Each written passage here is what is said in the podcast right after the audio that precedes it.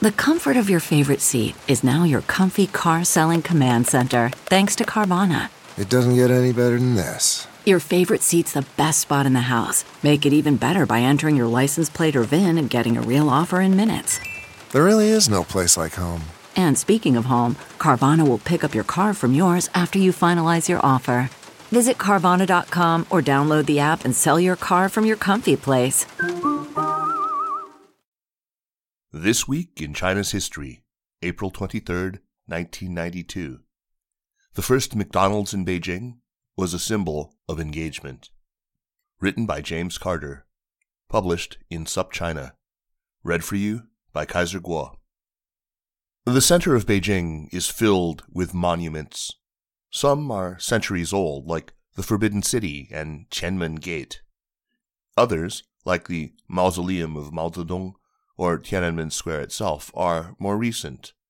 But each of them mark eras in the city's history in the same way that Mao's tomb underscores that man's centrality to a point in time, or the Forbidden City calls out the grandeur that was late imperial China, another landmark came to symbolize the era of the 1990s.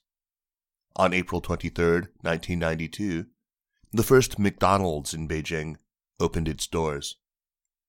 The fast food restaurant was not subtle. It was the largest McDonald's in the world, with more than two dozen cash registers and seating for 700 customers.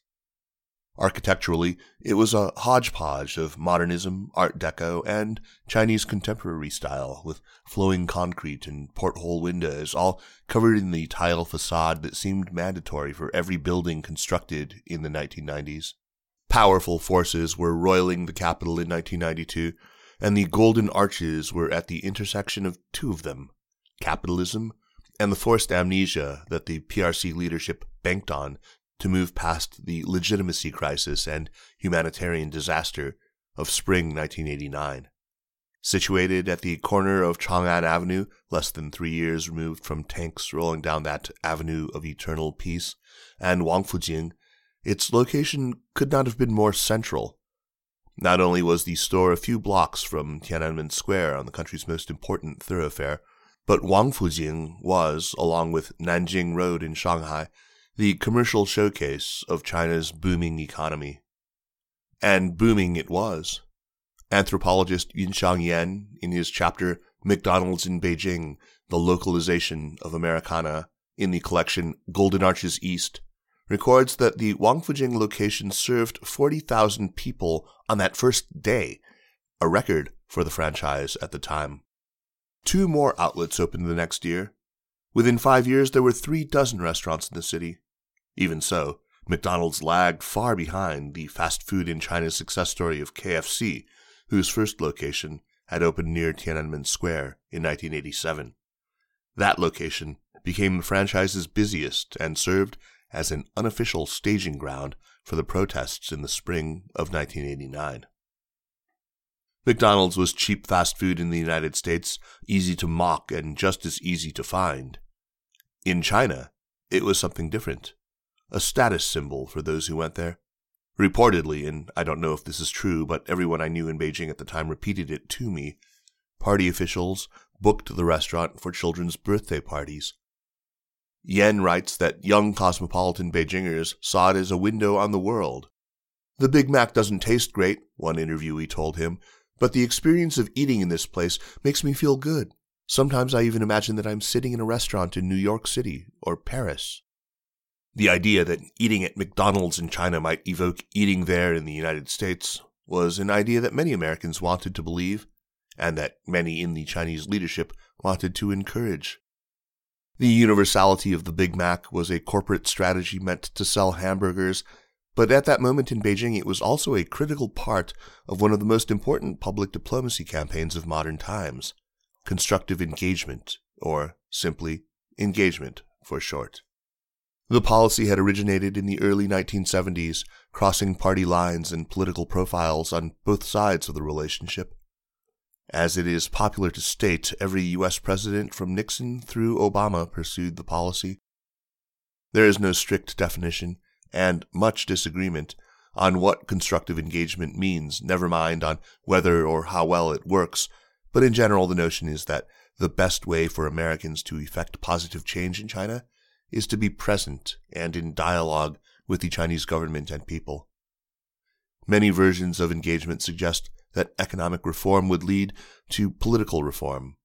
As Bill Clinton put it in a speech to students at Johns Hopkins University, the more China liberalizes its economy, the more fully it will liberate the potential of its people, their initiative, their imagination, their remarkable spirit of enterprise, and the genie of freedom will not go back into the bottle.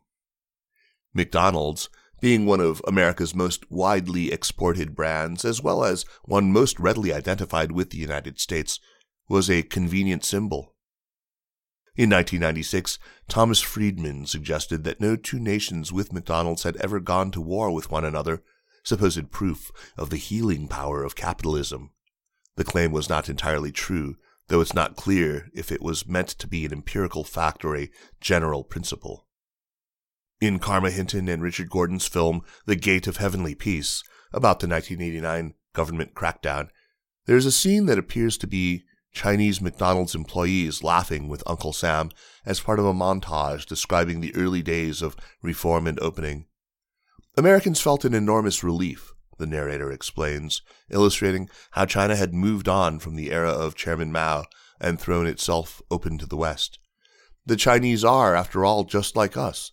They want what we want, and maybe we can sell it to them. The scene is anachronistic. There were no McDonald's in China during the 1980s. The first one in Hong Kong opened in 1975, but this was long before sovereignty over the territory switched to the People's Republic, and one had opened in the special economic zone of Shenzhen in 1990. So the employees must have been palling around with Uncle Sam some time later. But the symbolism of McDonald's was powerful, and justifies some artistic license.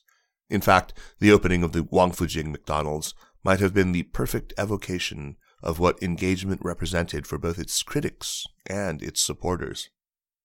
To its supporters, the opening was a hopeful sign that even in the aftermath of something as dark as the massacres of 1989, dialogue could continue. Rather than ostracizing or lecturing the PRC, the international community could keep its foot in the door and the lines of communication open. Coming back from something like Tiananmen would take time, but this was a tangible, if superficial sign that the government was willing to let outside voices in. To critics, a fast food joint located mere steps away from where the infamous Tank Man photo had been taken was obscene.